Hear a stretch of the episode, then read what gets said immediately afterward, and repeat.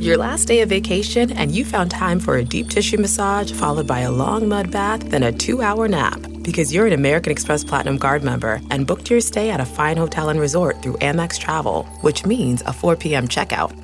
And those relaxing vacation vibes can keep going at the airport in the Centurion Lounge. Just a splash. Before you board the plane, back to reality. That's the powerful backing of American Express. See how to elevate your travel experiences at americanexpress.com slash with Amex. Terms apply. You can live out your MasterChef dreams when you find a professional on Angie to tackle your dream kitchen remodel. Connect with skilled professionals to get all your home projects done well. Inside to outside, repairs to renovations. Get started on the Angie app or visit Angie.com today. You can do this when you Angie that. Welcome to the Nerdist Podcast number 752. If you're a regular listener to the podcast, you're probably saying, but Chris Hardwick, wasn't the last episode 752 with Dirk Ahlborn and Bibop Gresta? Uh, well, I did say that, yes. But I was lying to you. Unintentionally, though. It was a clerical error. And I just mean it was like a bookkeeping error, not like a cleric came in and cast a create water spell and I drown in my own ignorance. Uh, which would be one way to look at it. So, but you know what? I like mistakes. Mistakes are fun. The imperfections of life are what make life interesting. So, I guess let's just say there's two 752s now, technically. I hope you're having a nice week. This podcast is going out Wednesday. It's the middle of the week. If you subscribe to a basic work week, maybe that's the middle of your week. I don't know. I don't know if you're listening to this on a Wednesday. Are you? Don't answer that. I can't hear you. But you can say, you know what? How about this? I'm going to give you the opportunity to answer so that it feels like uh, we're actually having a conversation. Oh, what day is it that you're listening to the podcast? Mm-hmm. Oh, my uncle listens to it that day too. See, I tried to make it personalized so that it felt like we were having a conversation. Uh, I hope that made you feel more loved and supported this week. Uh, I have some Nerdist Community Corkboard stuff to tell you about. The Nerdist Community Corkboard, uh, just fill in a song here in your head, whatever the song is. If you want to submit a song, you can fill in a submit a jingle if you want, or I'll just go Nerdist Community Corkboard, uh, like old timey radio. Okay, this says uh, this is from Ricky Bagwell. Hello, our gaming group 417 Gamers is teaming with local gaming store Metagames Unlimited to have a newbie night on Saturday, November 14th in Springfield, Missouri. We'll be playing and teaching gateway games. This will be an easygoing night for people to come out and have fun, meet new people, and learn new games for four. This will be an easygoing night for people to come out and have fun, meet new people, and learn a game or four. People can just bring themselves and a friend if they like. We'll be teaching and playing from 5 to 10 p.m. For more info, hit our Facebook page up at uh, facebook.com slash 417gamers or meetup at meetup.com slash 417gamers. P.S. Enjoy your burrito. P.P.S. You enjoy your burrito, Ricky. Also, um, all right, Katie submitted this one, which it's adorable. It's adorable. I don't know why I think I feel like I have to let you know it's Katie. You know, Katie is the best friend to every animal in the world, and so she submitted this podcast for me to tell you about, which is Brooke writes, My friend Justin created Purrcast, a podcast of cats purring. All right. I'm kind of on board with this actually. Every episode features one of his cats or friends' cats purring, along with stories about each cat and their awesomeness. Justin also happens to rescue cats and is a foster with Barks, helping sweet furry kitties find forever homes. Check him and the kitties out, purrcast.com. You know, I feel like it's a good idea. I feel like Purrcast makes a tremendous amount of sense now. There's a lot of negative news out there. So if you happen to watch the news or read a newspaper and then you start shaking to your core because you feel like like every, every generation does that we're totally screwed in the face, listen to Purrcast and let some purring kitties make it all better for you. Uh, that is a fantastic idea. This episode is Brian Grazer returns. He was just on the podcast not long ago, but he returns with his friend and partner Ron Howard, who was rad. You know, it's so nice to meet one of your heroes and they turn out to be super rad. I don't know. There was some sort of weird Happy Days curse where everyone who was ever on that show seems to be super awesome because Henry Winkler was rad, Ron Howard was amazing, and they were, and Ron and Brian were both fantastic together. And when you look at the wide berth of things they produce, and until you look at the IMDb page and go, oh, they did that, they did that, they did that, these guys, I, I am, I was so in awe of them, and Ron is just, the friggin' best. And Brian Grazer is a wealth of knowledge from people that he's interviewed over the years. So I, want them to come back as a team again and just chat some more. Here's the Nerds Podcast. That's the other 752 with Ron Howard and Brian Grazer. Katie, roll the Purrcast. Now entering Nerdist.com.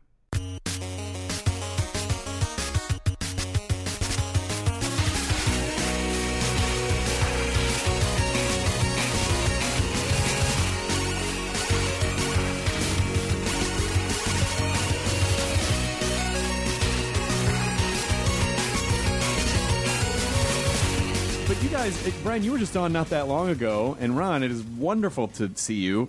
And uh, good to I, be on. you guys are the, the main the main thing that you guys are promoting right now is the GE Breakthrough Project, which I believe premieres November first on National Geographic. Yeah. Yeah. I'm going to Yeah. say 9 p.m. if, if my brain is, uh, is is is being useful today. But um, uh, it, but essentially, it's it's ex- it's it's exactly what it sounds like. It's uh, people who are making incredible scientific breakthroughs, uh, and there's a lot of different guest directors, Right. Paul Giamatti and Angela, Angela Bass- Bassett, Bassett, and, right? uh, Uh, Pete Berg, Pete and Berg. Akiva Oh, Peter Goldsman. Berg. Oh, wow, yeah, Brett yeah. Ratner.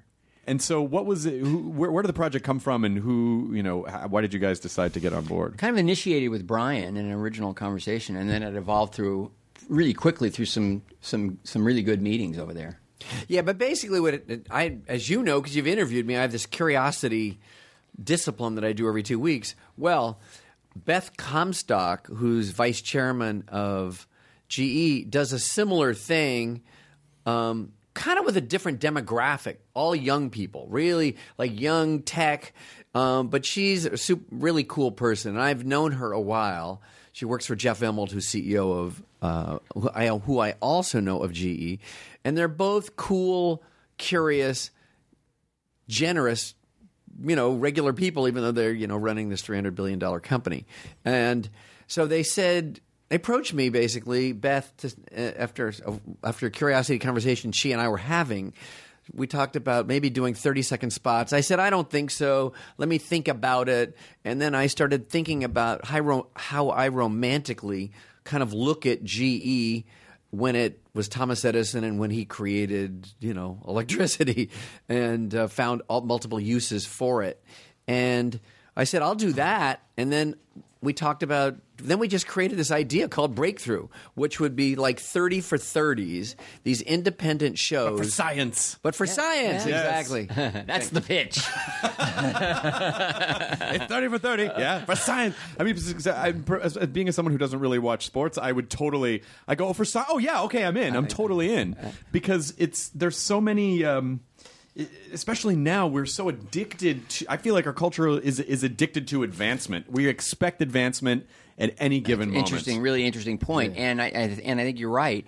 And what quickly evolved was the idea of not so much looking back, but but really looking forward at this moment. And, and and humanizing it, and this is sort of where we come in, is in terms of of of, uh, of wanting to celebrate uh, individuals who are who are actually investing their lives in making these kinds of breakthroughs. So it's kind of it's sort of understanding where the science is, Mm-hmm. understanding what the problems are, what the crisis is, to use the dramatic narrative term. Sure. And then here are the protagonists who are trying to act upon that.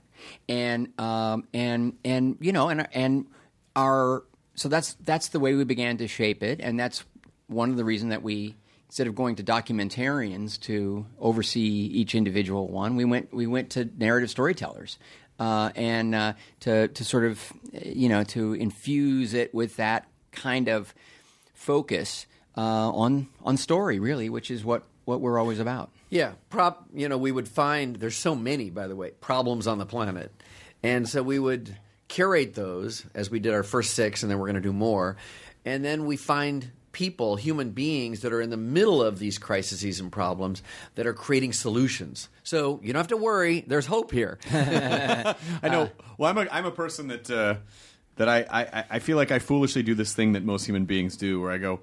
You know, I probably shouldn't have a cheeseburger today, but in 30 years, they'll just replace my blood because, like, I, I'm I'm really playing the long game on technology. I'm like, science, we'll be fine, and and and I worry that maybe that's not entirely the case. So, where are the biggest breakthroughs? Are they? Is it? Are, is it specific technologies that are exciting to you, or is it? Because I feel like there should be an advancement in infrastructure to to handle emerging technology. It's one of the things that kind of came to light in, in the one that I directed, which is about aging.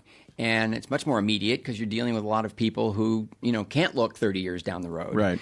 Um, and and yet uh, many many people who who do. And so there is that question of do you you know do you keep pushing that one uh, sort of down the road, kicking that can down the road, or or do you address it now? And for that very reason, it's been really difficult on a kind of an institutional level and on a governmental level to even look at it as a particular issue. And this is the thing that was sort of surprising: is that there are there are there are technologies, there are there are um, um, there's and and and drugs that are beginning to promise this possibility that you can not attack just diabetes, not just look at cancer, but in fact, um, um, you know, deal with aging as an idea. Well, it turns out the FDA, FDA doesn't know what to do with that. We sort of stumbled into this really interesting, Oh, really? pro- you know, problem. They, they're you know they're they're sympathetic like any human being would be, but they sort of uh, they they don't know quite how to cope with it, and it's up to science to sort of prove that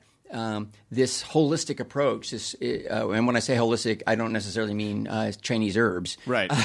but a total like the body whole approach, the yeah. whole- uh, um, is is is worth tackling. And so it Sound became- bites, Ron. It became a, it became a human interest story. No, but no, actually, that's that's. The, first of all, I just want to go back and make the point that I, I think most people don't understand what the word holistic actually means, and I think you're right. I think it has become synonymous with that, but it really does mean everything as a. Like you're dealing with the whole with the whole thing from Right. top to bottom, and, uh, and and and aging is one of those interesting topics where. I go, well, you know, if they could cure aging, is that a good thing, or is it like being able to use your cell phone on a plane? Like, it sounds like it'd be good, but then you'd have to hear someone talking on the. And, like, Well, "Ah, fuck, and we know." and we deal with that controversy and all and all of the all of the all of the stories. In fact, Brian was always pushing for that as a good good storyteller that he is, to to to al- to tell as many sides as we could. It's still, what we really have is a very cool, kind of personalized, um, sh- brief look at the issue now and what's these these crises and what science is doing, you know, to try to tackle them. And it and and it is kind of heroic because we we believe people who are dedicated themselves to that are um, you know they're making sacrifices and taking big risks. So when you go in as a director for something like this, I mean, when you're when you have um, when you have a scripted project, you I assume you know you know where it's going to go most of the time, right? You have a, you have an, at least you have a script and an idea. Well, there's a, there's a rough outline in this case, but when, when you're doing a documentary, you know you do have to be ready to to take advantage of what you find. and, you don't know. So when you're going into this, what is your what is your thought? I mean, do you have a, a hypothesis or something that you want to prove, or do you say, "I'm just going to go into this and see where it leads me"? This one was very much see where it leads me, and and beginning with the research. So we, we you know we had a kind of a point of view by the time we were starting to uh, starting to shoot, but we still didn't really know about these these scientists who were right this moment kind of struggling to get this idea through. And there's a there's a line of narration, and I happen to be the narrator. Uh, some people think it's science sounding an awful lot like Arrested Development, but I wound up being the narrator. So Michael Bluth is trying to fight aging. The FDA. Reluctant to hear what the Bluths, I mean the elite science. well, anyway. and that's where Barry Zuckerkorn comes in to defend uh, the FDA. But it, but the whole the, the, but how do you know when you're done? You know when you're when you're investigating this and you feel like well there are infinite possibilities. How do you know when you're when you've completed the story? Air, You date, run out of money. air dates and no money left. it could go on and on and on, but that's why these things did become kind of snapshots. Let's take let's let's get these people with a point of view. Let's come in. And by the way, I got to say, GE very helpful, and to be honest, not all about GE. All about science. And you know, and where GE is uh, doing something interesting, they'd let us know, and we could cover that. And and where somebody else is, that's that's exciting too. Yeah, that And was the really definitely cool. the cool at, at, at point of inception when we all came up with this, worked on it together. GE was super cool about it because they're involved in probably a hundred of these different types of, types of kind of medical science type problem solving equations. You know that com- their company, and they're very conscientious about it. But they made a point to say we don't want to be in it. We don't want to be the protagonist. We don't want to say GE's fixing it, even though they're you know they are working on it. And also, like a fr- very good friend of mine named Andy Conrad is a geneticist. He works at uh, he runs Google X with. Which is like 250 scientists and doctors all over the world, like working to solve problems like this. So none of these people, they're kind of um, kind of like you know the way we approached astronauts and firemen they're sort of selfless kind of heroes in a way and they don't really feel like they have to be protagonists in this. But i think it's good for ge it's good for you know companies that care about the have a social consciousness and are interested but it's cooler when they don't want to have to be the person solving the problem. And I'd also say that on a just uh, uh, you know on a on a creative level, on a storytelling level, uh, you know the National Geographic execs and the people weighing in there were extremely conscientious, and it was sort of like, yeah, you guys are great storytellers, but we got to get the science right. And um, they were they were they were very you know just holding everything to a particular standard. So for me, this is this is an exciting time for our company in terms of the, the the way the the various mediums are broadening out and the way programming is shifting and changing, the tastes are evolving. It's uh, you know it's just, it's just giving people like Brian and I and and and you know a chance to to work on a lot of different things and and uh, and grow from that. It's pretty, it's really great. Yeah, I mean, like the hip thing is, is that it's re- this is a moment right now, and it's going to continue where it's very empowering for artists, storytellers. Um, there was a shift, and there's always some sort of shift in show business, of course, right? Um, where the corporation, you know, the movie companies and the television networks were really dominating control of what the narratives themselves would be. And now it's sort of shifting because platforms are becoming, there are more of them, and they're oddly enough becoming agnostic. Sure. So it's the artists that are driving what the value of the platform and the story itself, and it's and the f- story connection to the consumer is becoming more direct. Sure, And it- because the I gatekeeper mean, changed. Yeah, the Gatekeepers gatekeeper are- changed, and they're it's still like- changing. Yeah, and even of course on our show Empire, I mean th- that wasn't supposed to happen, but it changed the landscape of Fox. You know. I, I I annoyed a lot of people because obviously Empire trends every week that it's on, and I just start. I, I will tweet facts about the Empire Strikes Back and tag it Empire. That's really, that is so. Funny. That and is people so like, why funny. are you, you know, just for because I'm like, oh well, Empire's trending, so you know, like, oh Han's Frozen and Carbonite, what are they going to do? Hashtag Empire, and then just to see how many I picked up it. that one. I saw that one. Oh, you did? Oh, that's great. I'm glad. I'm Yeah, totally, yeah. yeah. I was because I. yeah, I'm an Empire fan. Yeah, it's good. It's good, and uh, and I think Force Awakens might might uh, give us some more of that feeling that Empire gave us. I'm really excited about the trailers. And, Oh, and, uh, so good. and- Uh, still can't trick me into watching football to watch the trailer tonight. I'll just see it online. but um, I, I- Ron, how how are you such a nice normal guy? I mean, you you started in television. For in the fifties, when it seems like that was a period of time where they were like, "Oh, we let the kids out of their cages a couple hours a day," and then you know, before people really started understanding what the effects on young people could be and the pressures, and particularly at that time. So, how are you such a nice, normal, having worked in for all this time in the business? Well, I, you know, you could ask Brian if, how nice and normal he thinks I really am. Uh, You're nice. uh, well, I, uh, you know, I think it, it it's it sort of comes back to um, I think my parents in a lot of ways. My dad's this unbelievably grounded guy. He's an actor, Yeah. so it was never dazzling, particularly to him. He's a character actor. Rance Howard still at it. Um, at, and he doesn't like me to say his age, but it's, it's kind of fantastic how, how how much he's working at this point in his life, and uh, um, and and um, and I think because e- growing up, two things. One, I just liked it. I just always liked it. I liked being around it. I liked being around the storytelling, the creative problem solving. As a little kid, I found it fascinating, and I was sort of allowed to witness it and be a part of it. It was it was a very collegial kind of creative vibe on the Andy Griffith Show. So I didn't have that when I would go be in a movie like The Music Man or something. But around the Andy Griffith Show, I could see this energy and all this laughter and all this hard work, and it was adding up to a number one television show. And so I was sort of learning a way to work that was really useful. And then the other thing was that I would see my dad out there going up on auditions, uh, writing TV shows, sometimes getting the job, you know, mostly not, and and but loving it, loving the process, and the combination of those two things, I think, gave me a sense of perspective that was pretty healthy, and just allowed me to keep chasing the dream and, and understanding also that I was really fortunate to be there. Gosh, but you're so lucky that you didn't have the kind of actor dad who was like, "How much did you make this week?" Yeah, you know, like that. really that really that wasn't competitive with you in any way. There's a lot of luck in this. I mean, unbelievable about that. And uh, you know, and even when I was younger, uh, my first couple, the first things that I directed, he and I would co Grand Theft. Auto. Grand Theft Auto. He and I co-wrote that. You know, and he was, and then a couple things, TV movies. He was a, he was uh involved as a producer. I wanted him in there. And then when I started to evolve to another level and started partnering with people like Brian and stuff like that, he would never once said, "What's my role in that?" It was Oh, kind of- yes, he did.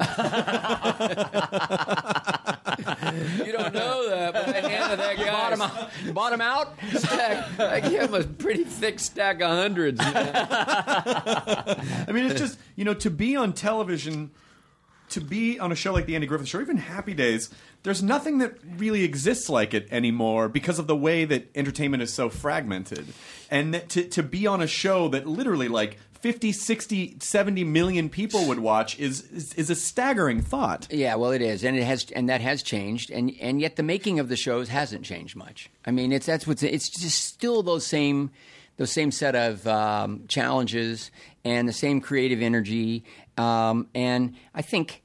You know, when you get into something like Breakthrough, or I did the Jay Z documentary a couple of years ago, and I'm starting to move into this documentary world. Brian had been at, at it for a while with Beyond the Mat and Deep Throat, and um, uh, but but it's it's really exciting because I've learned that I can actually apply a lot that I've learned that I've uh, that I've um, a lot of my experiences and as a storyteller to these documentaries and um, without distorting them, without having a script ahead of time. And you also saw Scorsese do it, who's someone that you like a lot and, And you believe in. And, Spike Lee and he's Jonathan able Demme. through- yeah, You know. I mean, because it's an, it's an incredibly brave move. At least it seems like an incredibly brave move to leave a show like Happy Days to launch a directing career. I mean, to leave the bit. I mean, it was legitimately for people because I I'm of an age where I watched it when it was in first run.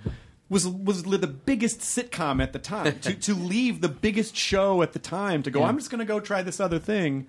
Was a pretty amazing move. I thought that was pretty crazy because um, we met while he was Still on the show. this show, and I didn't really even know he had these grand ex, uh, expectations or hopes of being, you know, a master, a director, much less a master filmmaker, winning Oscars and stuff.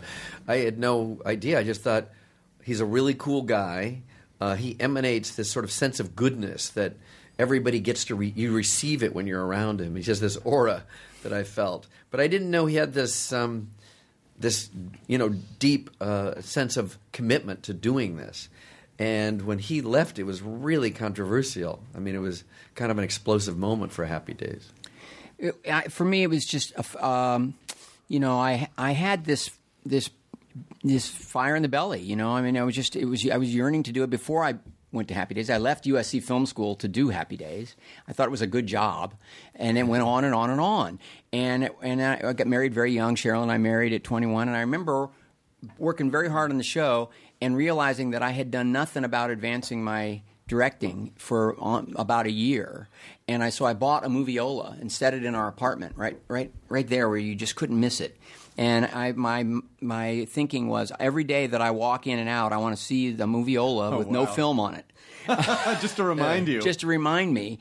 And um, so I was just committed to it. And and uh, when uh, and I was directing during the hiatus, but I also realized that if I was going to become a feature director, I couldn't be doing it in the three months that I had off. I needed to really be available. You know, it's so important for people to understand that because, particularly culture now, I feel I feel like people are so people are so money obsessed about things, and they go, "Well, if you have money, then it shouldn't matter." And it's like, but you still need to enjoy what you're doing. Right. At a certain point, Mm-hmm. there's no amount of money that's going to make you any happier if you're not doing what you're doing. Well, in fact, we all know a lot of people with plenty of money That are- who, yeah. who, who are who are miserable, and it's Trapped in their money.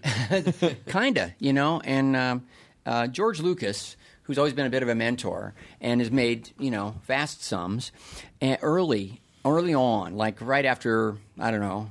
Empire Strikes Back, probably. He, I remember talking to him, and he said, "You know, money's really an interesting thing. It's great to feel secure. It's great to know you can go on vacation. It's great to have a car that you like to drive, and to know that if anybody in your family needs medical care, you can you can help facilitate that. So beyond that, the the the, the luxury tax you pay for the other stuff is is is is almost debilitating, and, and so you know it, it's uh, e- easy for for folks with fat bank, bank accounts to say, I suppose. But he's always had a kind of per- perspective and a wisdom, e- even on his own wealth. And I think there's just something to that. you know. Well, yeah, and and when you look back, I think it was the best decision for you to make because you know you could have been stuck on the show for a while longer, and who knows what would have happened at that point. You really had to, and but I have to say, Night Shift is I think is probably one of my favorite mm-hmm. comedies of all all all all time. you know, we shot Night Shift here. Are you serious at Hollywood Center? Mm. You shot this here? Yeah. Bill Blazejowski? You bet. Oh, come on. I had no idea. That's fu- that's amazing. Feed mayonnaise to tuna fish. right over there. yes, yes, call Starkist. I mean, that movie, uh, it it was such a and and the fact that. I, you're only you play the saxophone player, right? You play the the, the saxophone player when Faked the saxophone. Yeah, you play the saxophone player where Henry Winkler is, is just oh he's such a nice guy. He writes a check, but uh, but you you know you could have put yourself in the movie and you you didn't. So why the decision to pull your face off of camera? Well, I had been in the first movie that I did. To, that's the only way I could get it going was Roger Corman Grand Theft Auto, Right. and, I pretty much hated it. And I and uh, The and movie I, made a lot of money though. It did well. I know I didn't hate the movie. I didn't like being in Right, it. right, right. And this was Brian's idea and his baby, and we got this script going that was kind of a miracle. And uh, I didn't. I don't think. I don't think I was the right guy for it, and I don't think Brian ever would have, even as a producer, wanted me to do it. well, I had two projects. One was I'd written a, a really bad draft of Splash, the man, you know, man falling in love with a mermaid, Yep. and the other was a call girl ring running out of the New York City morgue, which was a real R-rated idea because it involves prostitution. Right. So I wanted him to do the mermaid, but he absolutely didn't want to do that. He said, "Look, I'm off." Andy Griffith, Happy Days. I'm cha- I'm I'm changing my image, man. I'm not doing this. Uh, I'll do the other one. I'll do Night if I'm, Shift. if I'm going to do a comedy, I want to do an R-rated. And it's actually when you look back at Night Shift now, it's really not that R rated. At all. Particularly like today's standards, I feel like it, it's it's kind of like eh, PG thirteen maybe. Behind the scenes, it cer- certainly was, wasn't it, Ron? for some of us. I mean, you know, just uh, Henry Winkler and Michael Keaton and and uh, Shelley Long and Richard Belzer. I mean, it's like it's just such an amazing cast. Brian produced the hell out of that movie to get that movie going, and and it was really the beginning of our friendship because it was so exciting and so nerve wracking. But it was and it was also, of course, the beginning of we didn't. While that wasn't an Imagine movie, it was the beginning of the partnership that was going to wind up being Imagine uh, Entertainment. Because was oh, go ahead, Brian. and it was really interesting in that, um, you know, there was a moment I think I know Ron thought he was going to get fired. He thought the studio was firing him, and I think he felt like. You know, I, I don't know if they were or they weren't, but I think he felt like I was protecting him and that he wouldn't get fired. And also, Michael Keaton definitely thought he was getting fired because he was chewing gum in every scene, and it got Bothered the studio. Yeah, it bothered the studio. Ron says I'll cut What a good note. oh, but anyway, so um, but it was it was a really fun event for us. I mean, it was great. It was a really amazing journey because it was such an underdog David and Goliath type of experience to get that movie made. And and And Splash was even harder. even harder. And when we when we came through with those two experiences, I mean, really, the friendship and the partnership was galvanized by uh, by all of that. And then, oh, just a couple of years later, we realized that we were both separately being very very entrepreneurial, gen- with our own you know individual production companies, and if we just kind of merged them, um, you know, there might be a way to simplify, focus, and be, you know, a lot more dynamic. And look, in a lot of ways, through this excitement, now, as Brian was saying earlier, you know, broadening number of outlets and platforms and so forth, it sort of feels like um, another new moment of opportunity. It's, it's fun, and our executives at Imagine feel it, and um, and and you know it's you don't quite know where it's going, but you know we're we're back we're back involved in digital. You know we tried to get into that in '99 with Pop.com. We were always wanted Yeah. to be in the digital world. It's just that- the technology too wasn't early. there yet, No, it wasn't yeah. there yet. Now we're back in with a company involved with a company called Newform, and and it's really fun to to interface with those digital content you know creators and. Uh, um, Things, things like this project and others. I'm doing a Beatles documentary, uh, which is exciting. And then there's still, you know, there are m- movies. We got In the Heart of the Sea coming out, and I just finished Inferno with Tom Hanks, and and Mena uh, uh, with uh, Tom Cruise, and you know, so the company is is going going gangbusters, and of course, TV is so exciting right now. Oh yeah. Yeah. I mean, it's you know, years ago, I used to hang out on the Newhart set because a friend of mine was on the show. Oh, great show. And and and I would have these conversations with these guys because I was such a comedy nerd. I was just absorbing, you know, Tom Poston and Newhart and Dick Dick Martin. But Dick said one of the the most bummer things to me, which I was like, "So what is it? You know, you've achieved this thing. This like, what does it feel like?" And he goes, "Well." you know, it's really only fun on the way up, and then it just plateaus. Like he just seemed like. Uh, like it just wasn't f- as fun anymore. Like you know when he was doing laughing and all that. Like Yeah. that was the meteoric. But then now, so it's very comforting to me to hear you be excited. You know this this fu- after all the stuff that you've done, without going. Yeah, I mean, you know, whatever. We're both. Neither of us are really constructed that way. I think even on any. I mean, I think we like challenges. Yeah. And stories are challenges. They're they're little puzzles, and and they take all they take all these different sort of sizes and shapes and forms. Like we are talking about new form, which is those. These are pieces that are three to five minutes. Um, but television can be 22 minutes. Now Empire's whatever length it is, but it's short. It's it's, it's slightly longer content because there's the way they're sponsor television now. Sure. The modern way of sponsoring television. It's going to really change a lot. But we, I think we feel like we're good at it and we, we like doing it. and we like the partnerships. We like the cr- creative collaborations with whether uh, you know, and it's it's been great for us to be able to to be in the comedy world at an elite level and turn around and be able to work with the greatest dramatic you know artists. Uh, as well, or you know, now interfacing and doing research with scientists and, and so forth, which is you know, we we've been doing that for the last 20 years, sort of starting with the first movie that we did inspired by real events, which was, you know, Apollo 13. Right. And and over the years, we've, you know, we've we've been at, both at, attracted to that kind of storytelling in that genre. And is it uh, w- getting involved with NASA? Was that just a thing that you had always wanted to do, or did did the project spawn the relationship, or was it the reverse? Project spawned the relationship. We had an executive working with us named Michael Bostick, whose father, Jerry, was a mission controller. And so Michael brought us the story and said, Jim Lovell's about to publish this book. This is a really exciting chapter. And people had really forgotten about Apollo 13. I vague, you know, I vaguely, vaguely remembered it. Um, and uh, I said, I, I, I, well, I will cop to the fact that I said, boy, I don't know, it's kind of. What, what do you think, Brian? I'm not sure whether an audience is going to be into this. Look, the right stuff's as good a space movie as you could make, and people didn't really show up. And Brian read it, and I got to say, he said, "This is a great story. It's a thriller." And just got it, and we chased it. It was really competitive to get the rights to it. We were, I remember we were up in the middle of the night.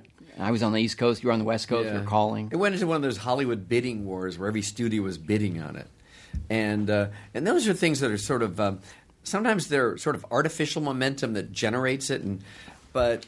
Um, it became one of these things that we had to like close in the middle of the night, two o'clock in the morning, and you know get it all done. But that's the thing is is figuring out how to balance the creative process with the navigating the business process, which Yeah. navigating the business is is literally like a death trap for creativity. It is almost, you know, it's almost designed Yeah. to destroy anything creative when things start getting into business affairs mode and people and the business coming in or you can do this, you can't do this or you know, I mean it how do you navigate how do you keep the creative uh, vision whole while trying to get through all that process? I think that we don't take uh, rejection personally. I, I don't know if Ron does, but I, I don't take it personally. I just feel like, and I've had tons of it thrown on me. You know, like on the movie Splash, probably 500 rejections. I mean, rejection after rejection after rejection. Uh, but then I, I just for simple thing, I watched that Steven Spielberg, who's a real genuine uh, artistic, pro, you know, artist and prodigy. He'd made Close Encounters of the Third Kind. He did Jaws and Raiders, and the studio put E.T. into turnaround. so I thought this is fucking ridiculous. I mean, for me to start crying about someone not wanting to do my next movie after Splash had really been gigantically successful, I thought this is just the game we're in. Everyone is going to second guess the stuff we really want to make, and they're going to try to hire Ron for the stuff they want to make and he's gonna there's he'll find the middle. He'll find his balance. And for myself as a producer the same thing. I've, i'm you know always flattered that people want to meet with us and offer ron movies and you know i'm always able to get the best shot possible but they still say no. And i'm, I'm cool with it i wish they didn't but i'm cool that i just accept it like smog the business really by is- two two guys who grew up in the valley when the smog was like, you know, It's completely bad. oh, as the, bad the, the hills are just trapping it in. Yeah, yeah, this yeah. is okay to breathe, right? When you're landing in that gray cloud. happening. Yeah. Oh, I know. Are you sure this is that? It's probably fine. Why would they let us live here if it wasn't fine, right, guys? One more, sm- one more lap, Coach. What about the smog alert? One more lap. I can't. I can't get up. I, I just, you know, I'm so. I, there, there's no the way that we look back at the, thir- you know, the 1930s. You know, when we're like those morons were, you know, sleeping on asbestos while they were waiting to go to work at the nail factory. you know, now people are gonna look back and go. They held their cellular phones to their faces. Are you serious? I mean, it's like so many of those things Yeah, that I yeah, feel absolutely. like. So that and that's where science comes back and we're like, oh, hopefully they'll figure this out. And it's I, I guess it's a there is an acceptable level of risk that we live with every day that I think just sort of runs in the background. Well, look, it's a fast, it's a pretty fascinating time because clearly there's a, you know, this this this revolution is having uh, seismic impact on people's psyches and uh, the way they live and the way they think, and and uh, the globe is coming together on the one hand, on the other hand, you know, in some ways separating further because of the have have nots as relates to, to technology, and so there they're just there are all kinds of dynamics that are that are in flux, and you know, and and it ripples to the entertainment world. It it certainly has impacted the economy. It's fascinating to watch, and I think for a couple of people like us who've had some decades of work, and and and it's kind of came for us, I think, at a sort of a perfect time because it does present a new specific set of, of questions, and it's not about doing the same thing we did five years ago or ten years ago. Yeah. It's it's everything we learned about stories that's relevant, but the what's exciting is what our audience is looking for now. It's changing so quickly. What, w- there's a, as Brian said, talent uh, has more, a little more control now than they've had before, Yeah. and it's more about a direct relationship with their particular audience. Mm-hmm. That's that's interesting. It's always been there to a degree, but but you know, as, as you said, the gatekeepers and the and the middlemen were a little more in, in, in the way of. Yeah, I mean, look, how well would Nerdist do without you? John, hope, it's like- I hope we John- never find out. Look at Jon Stewart. Jon Stewart, he created, he really made Comedy Central happen. Yeah. I mean, these it's individuals that are now defining the content. Yeah, because ultimately, people don't necessarily care where they get their content. They just want good content. They just These- want good content. As Yeah. consumers, we're spoiled now because we can get it whenever we want, however we want, and there's a billion choices. There's an infinite, approaching infinite number of choices. You can DVR anything. You can get it on YouTube. There's unlimited access to it, and you can do it any time. You don't have to do it that day. You can do it. And as you know, the numbers in TV, it's uh, live plus three, live plus seven. So it's. I'm telling you, the But Nerdist this- this- wouldn't be anything without you. That's what I keep telling them. but the but this but this idea of the way that you know you were talking about Empire and the, and, and the relationship that you have to sponsors. I mean this th- there's definitely a shift happening because this this antiquated idea of the way that television is measured the, the metric is, is is flawed because there is certainly a, a, a cultural penetration that exists that is not represented by that one linear number of the Nielsen rating.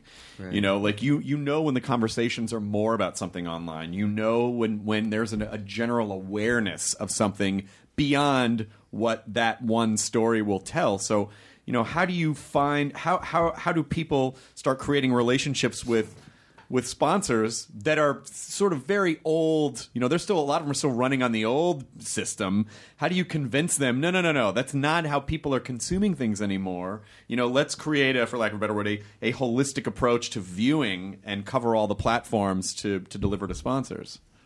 Well, it's it's a it's this running conversation, and everybody's got the same couple of questions, and then you know, and, and then you've got a little group that's kind of clinging to the, the old way always, um, and and making an argument that it still holds up, but clearly, you know, there's an evolution happening. But the, the this bizarre thing about it for me is that when I was a kid on the Andy Griffith Show, we had to do commercials for General Foods, and you can go on YouTube and watch old TV shows and see, you know, all the characters turning to the camera you know, even at, like even at the beginning of the episode, this was before the Andy Griffith Show, and doing it and doing a commercial about a product Yeah. and then launching into their show. It used to, when the Andy Griffith Show sold, it actually sold to General Foods before it sold to CBS. Wow. So in an odd way, It's coming back. It's kind of rotating back. I'm surprised it wasn't like, uh, uh, "Hi, I'm Opie Taylor for Winston cigarettes." Like, Good for you. they give me the vitamins I need to grow up strong. Light up, Ope. Look how young I look. Let's have a father-son talk. I think Opie took all my smokes again. Like, there's just like, that was it. Just seemed like it was everything was fair game. But but yeah, that dynamic of that that that that seems like it's coming back. Why why wouldn't it? Why wouldn't a sponsor? You know, and and essentially that's kind of what Breakthrough is as well. Yeah. Like GE came in and invested to make this thing, and it's it's about them, but not about them. And and I think those are th- those types of moves are the way that entertainment is. That's where everything's going. Yeah, for sure. Well, there's such a subtlety now with so many out, uh, outlets to gather, gain information immediately. Um, that I mean, it's the authentic moment that people are able to detect immediately, and so. You know, if break, I think what GE feels like is they feel like they're in this space anyway. In other words, they are out there trying to solve problems on the planet, and they feel like I'm sure they feel if the show is good, people will feel that we're part of it. Sure. because it doesn't say it doesn't really say it, but they'll feel it, and so it's a lot of these things are sort of actionable. I mean, if you see in the tech business, it's really that, isn't it? Yeah. I mean, the guy Travis from Uber, by the way, who I know. He grew up in Granada Hills. He went to Granada Hills High School. I went to Chatsworth. Ron was in Burbank. So it's all possible. See? Oh, what? Gl- glorious downtown Burbank. Yeah, absolutely. Um, now, uh, I feel like I have a memory of you being on Saturday Night Live and Eddie Murphy chastising you and calling you Opie Cunningham, Opie Cunningham, yeah. and you get, which I thought was such a brilliant way for you to publicly say, "I know you think of me as these characters, Yeah. but fuck you, I am not these characters." well, Eddie kind of improvised that, uh, and uh, it was it was uh, you know that was certainly the, the the overall sort of spirit of that that appearance on the show. But then he t- took out a fucking razor and started trying to ra- shave my mustache off on TV. Wow, I do remember. Yeah, That's but crazy. but uh, Andy Warhol also, who was a friend of mine, wanted to shave Ron's. uh, th- th- these guys didn't like my mustache, right? I don't know. I was just Now- I was They just thought trying to he- look Andy older. Warhol thought Ron Howard, he's an American icon. He's like, I want to see him both ways, with and without. Andy wanted to see me both ways. Oh, jeez. Well, let's. Uh, I guess. Uh, I mean, right, well, keep going on your track. no, I just think I just think the idea of Andy Warhol shaving off your mustache as an art project is an interesting idea. I Like, should have done it. I should have done it. It Brian, back. Brian floated it out to me, and I just kind of, I, I don't know, I wasn't paying attention. but but that but you know what though? I think that does underscore. Oh. Ron, it only would have meant about $100 million of art to you. oh, maybe I should have let him. In a... That's a fish story. But it but it, I think it does kind of underscore that idea of keeping your head down and continuing to do what you want in the face of people trying to put you in a box. Well, no, you're this guy. How can you do this? Yeah. Well, because I can. I, this is what I want to do. Yeah. And and and you know what was it that kept you going at that time? Was it pure passion? Was it the fact that you you know you had a stable relationship, or like what what types of things kept you going? well, well, all of it. But as I became a director, I knew that I'd spent 20 years, my entire childhood, you know, uh, b- basically being on one television series or another. From from from 1960 to 1980, I was on a TV show whether it was the Andy Griffith Show or the Smith Family with Henry Fonda or then Happy Days for 17 and a half out of those 20 years. And I love movies. I love stories. I love all kinds of stories. And I did not want to be branded. I, I intentionally did not want to be the comedy guy Right. or the fantasy guy. And and so that was just my ambition. And I and I, I followed that path by continually going back to the list of my favorite movies. And I would sort of say, which which you know, I want movies that could be on that list. I want to find stories that could be on that list, and because of my taste, it's a very eclectic list. Uh, and uh, so, uh, you know, I recognize that it's a little confusing for somebody to follow, you know, to sort of follow my filmography. Because let's say you really think The Grinch or Willow or something is a blast and a great fantasy movie or is something. Are, how are you going to feel about how are you going to feel about Frost Nixon? Right. Is that what you want to see me doing, or would you rather I was doing more Willows? You know, But and you- vice but you- versa. but you have to. But you know, it's funny. In, in as much as people want to put you in a box, if you allow yourself to be put in a box, then you burn out faster because people get it. But you, I feel like you have to make those wild I- choices. I, had been in those boxes, and I just didn't want to live that way. And and and I'm also not um, naturally a very adventuresome person, but I began to realize that each of these movies could be kind of an amazing life adventure. Sure. And so I just kept pushing it and just kept uh, embracing it. I didn't want to be like pretentiously shocking about it. Um, um, you know, but I, but I, I, I wanted to, I wanted it to evolve, and I wanted to broaden my viability as a collaborator. So I wanted the elite writers to want to work with me. I wanted the elite actors to believe that that that they could flourish under my direction. And uh, and in in in my partnership with Brian, I had similar. He had similar ambitions, you know. And so uh, we're very different guys. We approach things from slightly different perspectives. But the thing that we always have in common is this kind of goal to find something that can cut through you know, find something fresh, find something that has a point of view, tell it well, you know, and it doesn't always work, but we've got a good batting average as a result. what do you like on a on a set? What is your when you you know when the first day of shooting? I mean, obviously you've done a lot of work getting up to that first day of shooting, Yeah.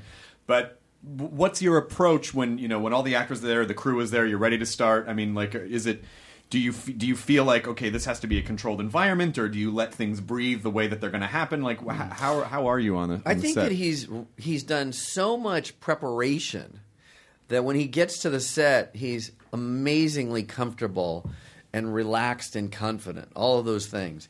And in fact, he likes little distractions. Like, let's Brian talk about something other than the movie. Let's talk about whatever, anything, other problems, other you know. Let's hear about this TV show, whatever. He's likes the. Uh, he's so confident, and it's like it's it's really.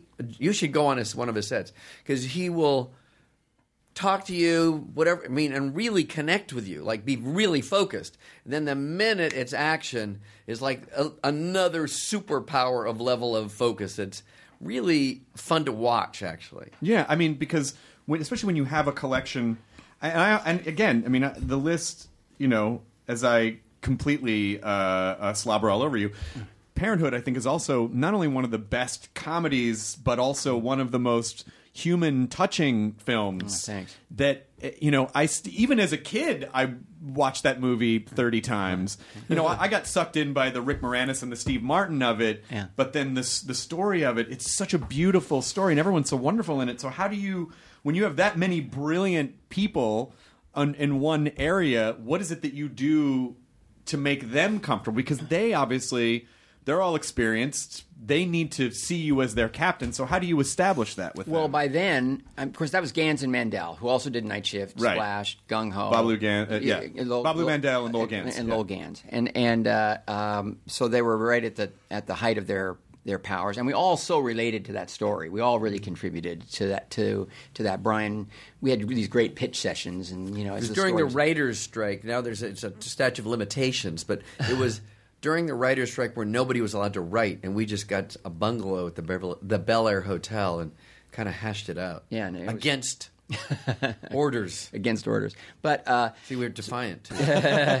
so but by that time I I, I was uh, I was very confident and I and, and and one of the things that I love to do is connect with the cast and understand the way they work and it's all, it's not exactly a perfect process, but I can I can you know I can see what Keanu Reeves what's making him tick and, and how he's connecting with his character.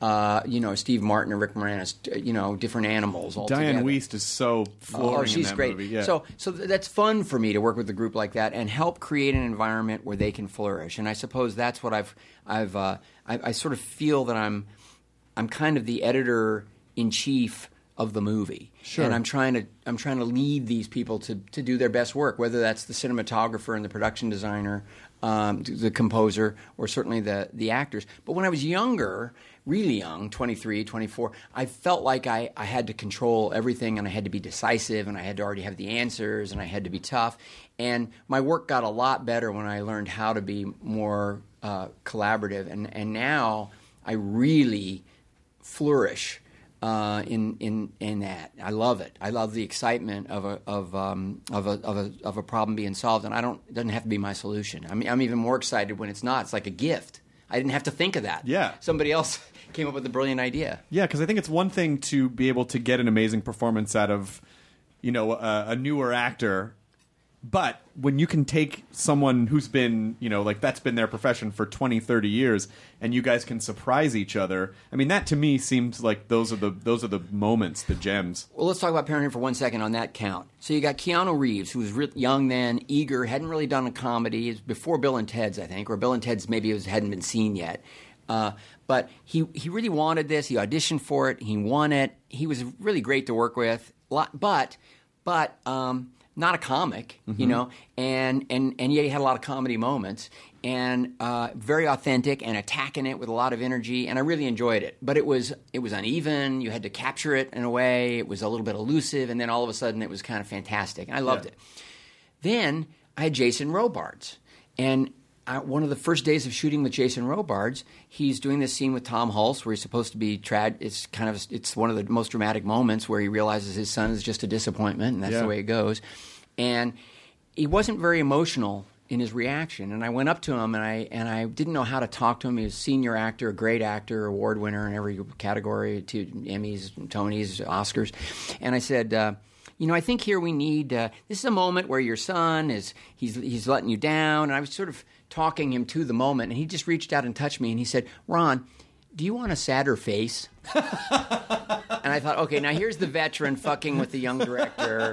Now the next take, he's going to make a big sad face, and then I'll have to come in and say maybe somewhere in the middle, and and we rolled cameras and it was the take that's in the movie that was so elegant and so true and i realized here's somebody who has reached a point where he has such access to those gears he has such access to himself that it can be as simple as sadder face and that's not going to come off as broad and fake Right. it's going to be entirely organic and so this journey of working with actors is always really fascinating uh, but i learned a lot on that day Well, I think you know one of the things that I that I think that I've noticed is that you are masterful at sort of breaking into the humanity of something. You know what what was the human experience like for Apollo 13? What is the human experience for that family in Parenthood, or even Cocoon? What is the what is the human experience for that, or the human experience of running, uh, you know, a, a, a- cowgirl ring out of the out of the, out of the morgue? But but you know, the, the moment where Keanu Reeves, where you see him for a second you know, where he talks about how you need a license for everything but to be a dad and how his dad woke him up by flicking cigarettes. That's such an amazing moment that you just, oh, whoa, you know, this character, that was a time when that kind of like, whoa, I'm this surfer guy, this is it, that burnout. It was it was being done a lot, and that was the first time that I'd ever seen someone humanize that type of a character. Well, it was it was it was great writing. What you're talking about is that that perspective is another thing that Brian and I share, just in terms of sensibility. Whether it's the subjects, whatever subject, it's sort of what's it like to be there. What's it like to be that person? Brian talks about it a lot in terms of like um, power, but and I look at it more like um, uh, the test, the way the character is being tested. But the upshot is kind of the the same. It's it's is to try to give the audience um, a sense of what the world is like and what it's like from this character's perspective, and to and to and to um, you know to experience the the story. Did you? Was there ever a? You, you. I assume you met probably all of your heroes. Were you able? I mean, the ones that were alive. did you kind of dig around for advice, or was there like what what were some of the most valuable advice you got from people that you respected? It's often advice from me. he, he did. No, it's a great question. You knew uh, John Wayne. You've John Wayne. John Wayne told me that John Ford always said, "Take the take the emotional moment up to about eighty percent and let the audience finish it. Oh Jeez, that's good. Holy I- shit! Never let it go all the way hundred percent to the emotional conclusion. Always hold back something to let the audience. That is a layered. John Wayne told me that John Ford told him. I mean, that is a very Yeah, yeah. incredibly layered. Uh, yeah, and did you really understand what he meant at the time? yeah, I did, and I haven't always followed it. Well, and sometimes I regret it. But with comedy, it's very hard, and because you, you be, comedy is a relationship to your audience, and sometimes they will tell you what's too much or what's not too much. You know, and why do you think that comedy doesn't get as much respect from? Uh, I don't know. I just feel like shouldn't more comedies be nominated for Oscars? Like comedy's really fucking hard. Like why? Why? Why?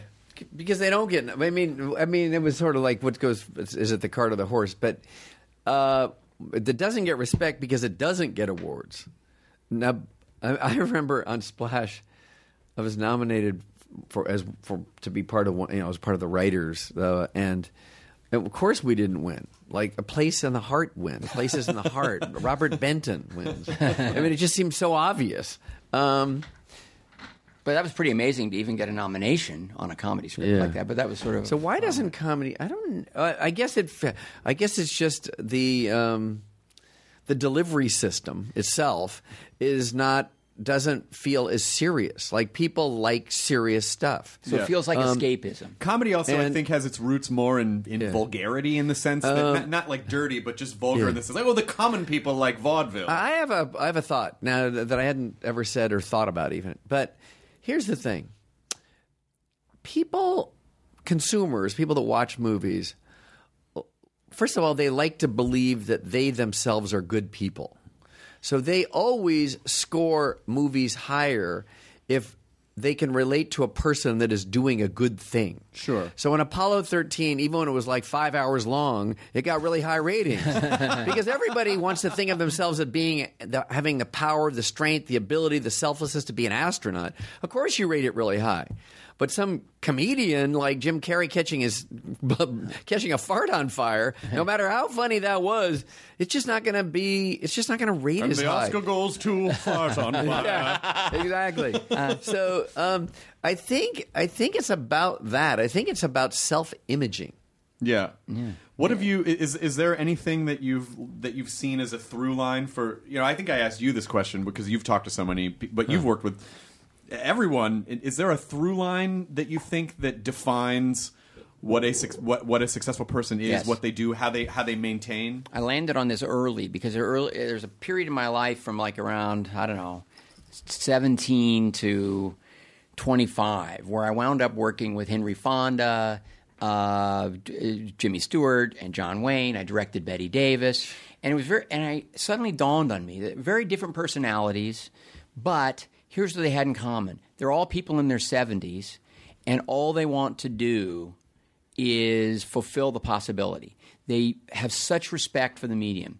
They have they're willing to to just kill themselves at that point in their lives. They don't know any other way but to work the shit out of it and understand it and not let not miss the opportunity that each of these scenes offers up. And it's work ethic. It over and over and over again. It just comes back to work ethic. How much do you care? How much do you care about what it says? How much do you care about how the, the way the audience responds? How much do you care about your ability to be able to look yourself in the mirror and say, "I, wor- I worked hard today. I did. I lived up to the possibility of the scene, the moment, and the medium." And and so, what do you do as a, as the captain of the ship, as a director? Uh, obviously, not. I, I don't. I didn't. With someone like Bette Davis, or or, or even with any, I, I don't even know what. A, with someone who, when you when you have the when you have to make your calls that day and you have to get your shots done, if someone is ever difficult or in the way, or it's like, oh come on, can you just please work with us on this? Like, how do you how do you get around when? Well, I'm not the boys' vice principal. My job is to not make everybody get along and feel good. My job is to get the scene to, to work.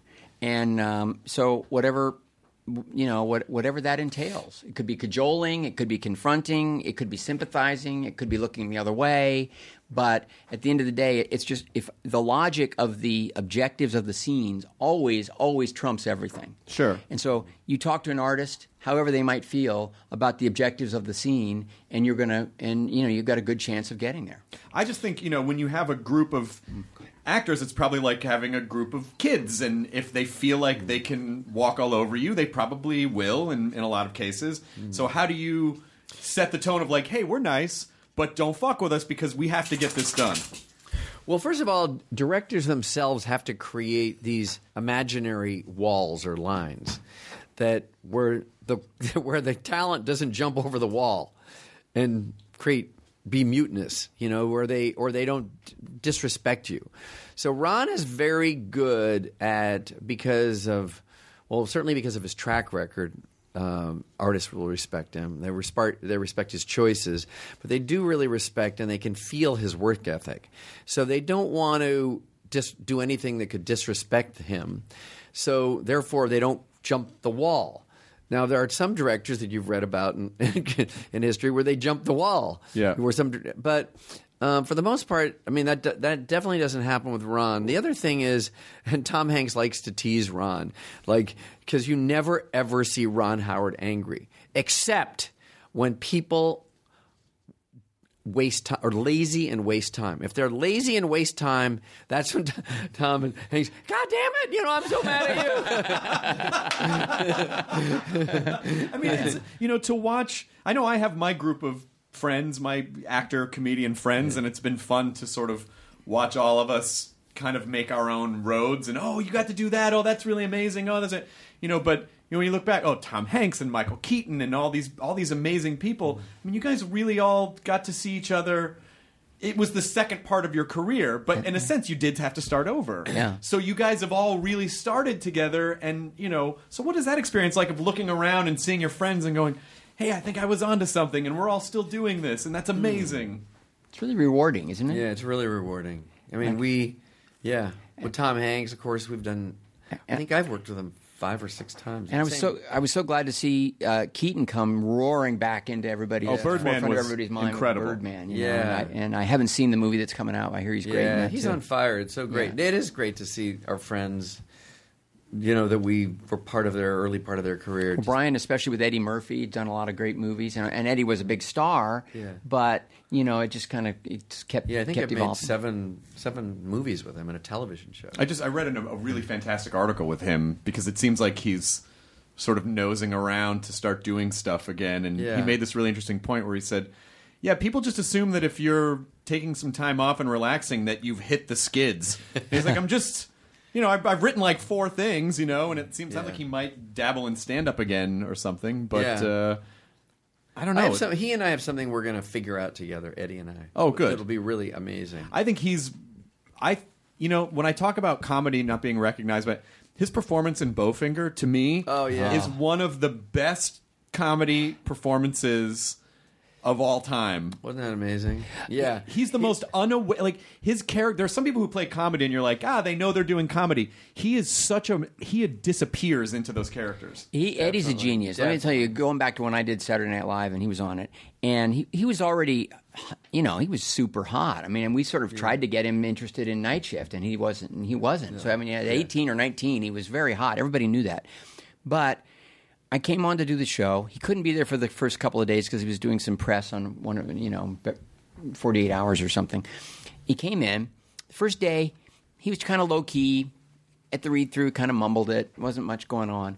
And I witnessed this guy click in a way.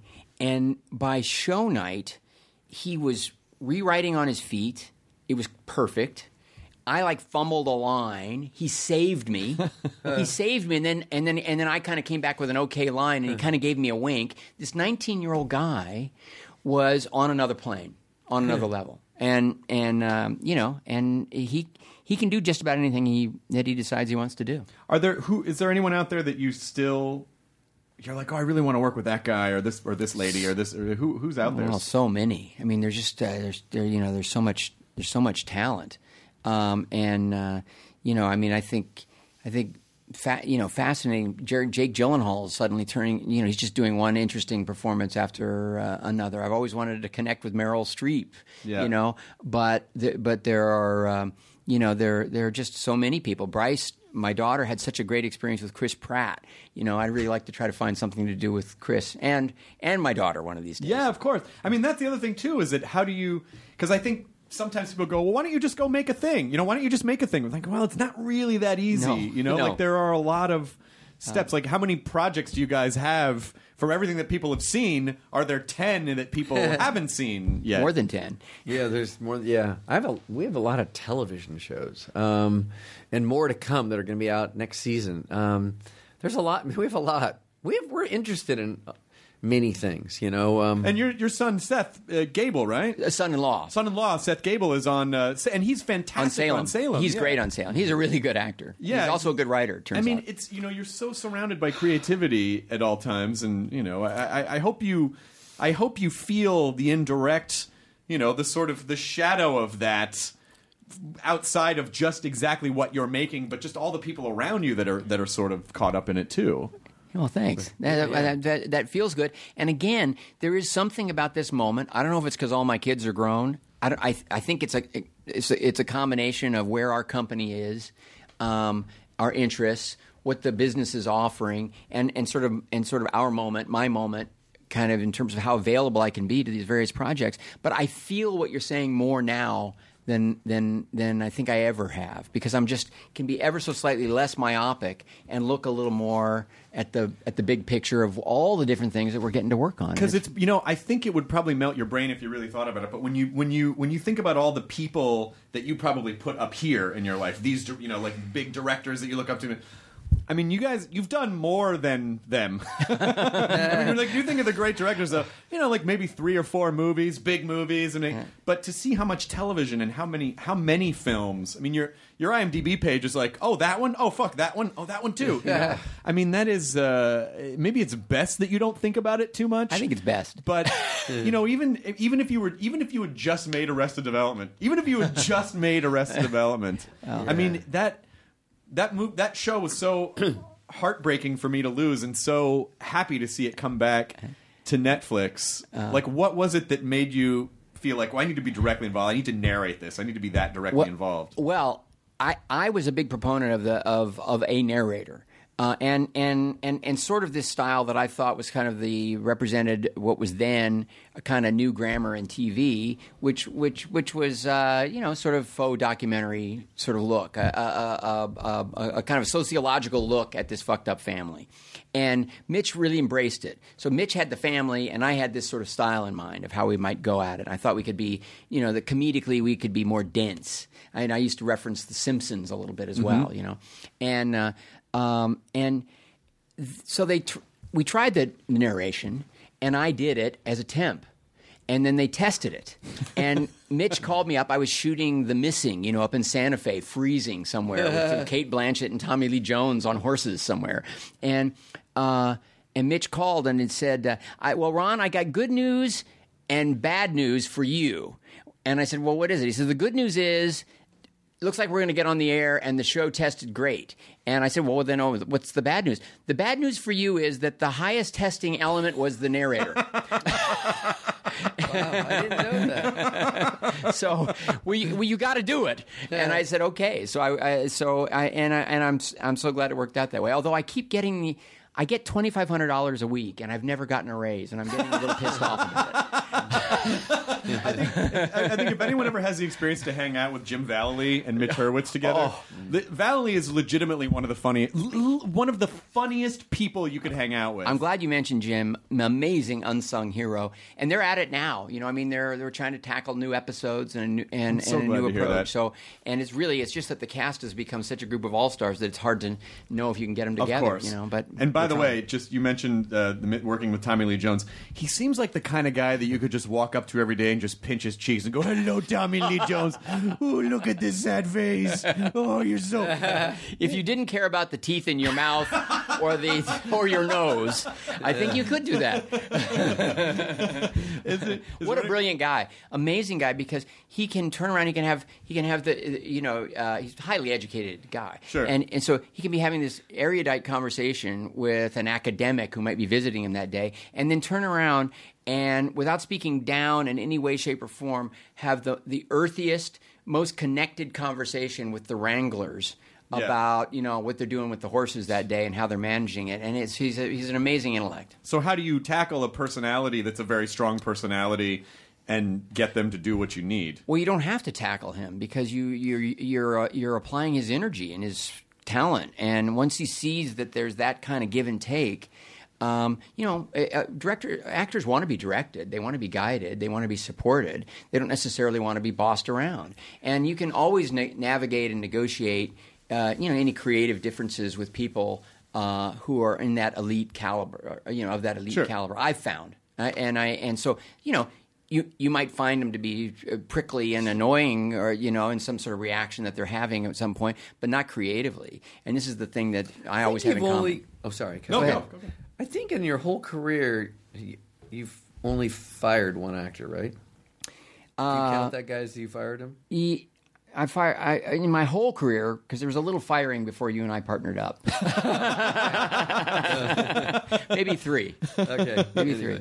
Wow. Well, that's, I That's a think lot of in, the, in that track record, that's not bad. I get it. I uh, look. People respect the process, or they wouldn't be at that level. Sure. And they also get. They know how to get through a movie, and they want. And they they want to deliver. They want to score, and that's what I want. So we have a hell of a lot in common going in, and we Yeah. may not say things the same way. We may not approach uh, issues the same way. But again, I don't count myself as the one who has to guide etiquette Yeah. on the set. A- As long as as long as uh, the a breakdown in etiquette is not limiting what we can achieve that day, and so uh, um, kind of la- la- last question here is um, it, what for you is the most difficult genre to tackle? Or is it all the same? comedy. Yeah, Comedy's the hardest comedy thing. is, It's binary. yeah. You're either hilarious Yeah, and and definitely people and people are laughing, or it, it's a big disappointment. I mean, and you, how do you even know when you're in the edit and you've seen the same jokes 50 times and you don't even know what words are anymore? Like, h- how do you. How have are you able to? Well, you have to be with audiences. You have to keep showing it to audiences because when you're living through other people, beyond just the laughter that you'll hear, which is completely visceral, it's when you're living it through someone else's psyche that's around. Uh, that it makes it a fresh perspective for you.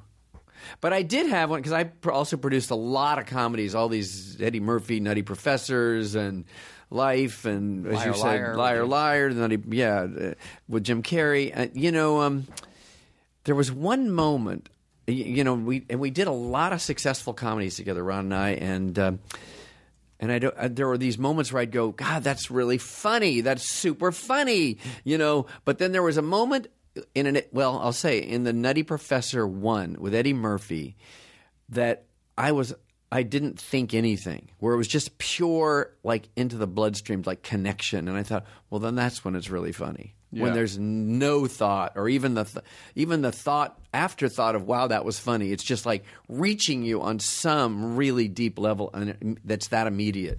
The, the only other thing that I would say is those there are moments. The, you know, making a drama is so much about the story and then the casting and, and, and creating the environment where the moments can come to hmm. life. But there are moments where actors are really baring their souls, and um, and and that's uncomfortable to be around because you're it's it's thrilling and it's often really gratifying afterward and sometimes the actor feels it too. But being the one that kind of has to coax and guide and create the environment for this thing that we all know has to happen but we also all know it's it's uh, painful. It's Sure. it's not easy. Those are those are moments. I, I don't wake up in the morning thrilled that we're tackling that scene today. Well, because on an emotional level, you're basically walking in and going, taking your pants off and spread your legs. you know, like the most, the most, and I think most people would rather do that than have to bear. You know, I, I always ask actors like, how do you mop off the emotional residue? Because your brain doesn't entirely know the difference. You still have to feel those things. Well, I'm telling you, you know, like Russell Crowe on Beautiful Mind, who's a brilliant artist, but he put himself through so much to understand what was the journey that that guy was on and to live in those moments that you know I don't know if he slept a night the whole movie. I, I mean, I, I he he was uh, um, it was just uh, the elect the the creative charge, the electricity was just kind of am- amazing, and he wasn't showy about it. He didn't talk a lot about it, but just the range of performance options that he was creating was was uh, um, you know amazing. And then you have a guy like Tom Hanks who is like Joe DiMaggio in center field. He just makes it look like nothing's happening much. and then you, you're in the you're in the editing room, and and you know you're shooting on the day and saying, "Well, that was good. Oh, that was funny. Oh, that was good. That was just about what it was supposed to be." And you get there and you put it all together, and it's a Tom Hanks performance, and and you you you kind of don't know how it even happened. So He came to eighty percent. Well, thank you so much All for, right, for take being care. so good to talk Thanks, to you this guys. was fun. Oh my god, yes. Uh, oh, hey Ron, uh, we end the podcast by telling people to enjoy their burrito. It's sort of our mantra. I, I feel like your voice would tackle that better than I would. Okay. Would you just tell tell people enjoy your burrito? Enjoy your burrito. Perfect. thank you. Now leaving Nerdist.com. Enjoy your burrito. Hey grown-ups, The Cat in the Hat Cast is a new podcast from Wondery, perfect for the whole family. Join the Cat in the Hat and your favorite Dr. Seuss characters as they get whisked away on a new adventure every week. Fish dreams of creating his very own polite and quiet podcast. That is, until he gets a surprise visit to his Fishbowl podcast studio from the Cat in the Hat himself, and it becomes very clear that the cat has other plans for the podcast. And those plans are the opposite of quiet. Sing along to new favorite songs, try your luck at Titanic tongue twisters, have some fun with wondrous wordplay, and most importantly, bring your family along for all of the adventures in the Cat in the Hat cast. Follow the Cat in the Hat cast on the Wondery app or wherever you get your podcasts. You can listen to the Cat in the Hat cast early and ad-free on Wondery Plus. Join Wondery Plus in the Wondery app or on Wondery Kids Plus on Apple Podcasts today.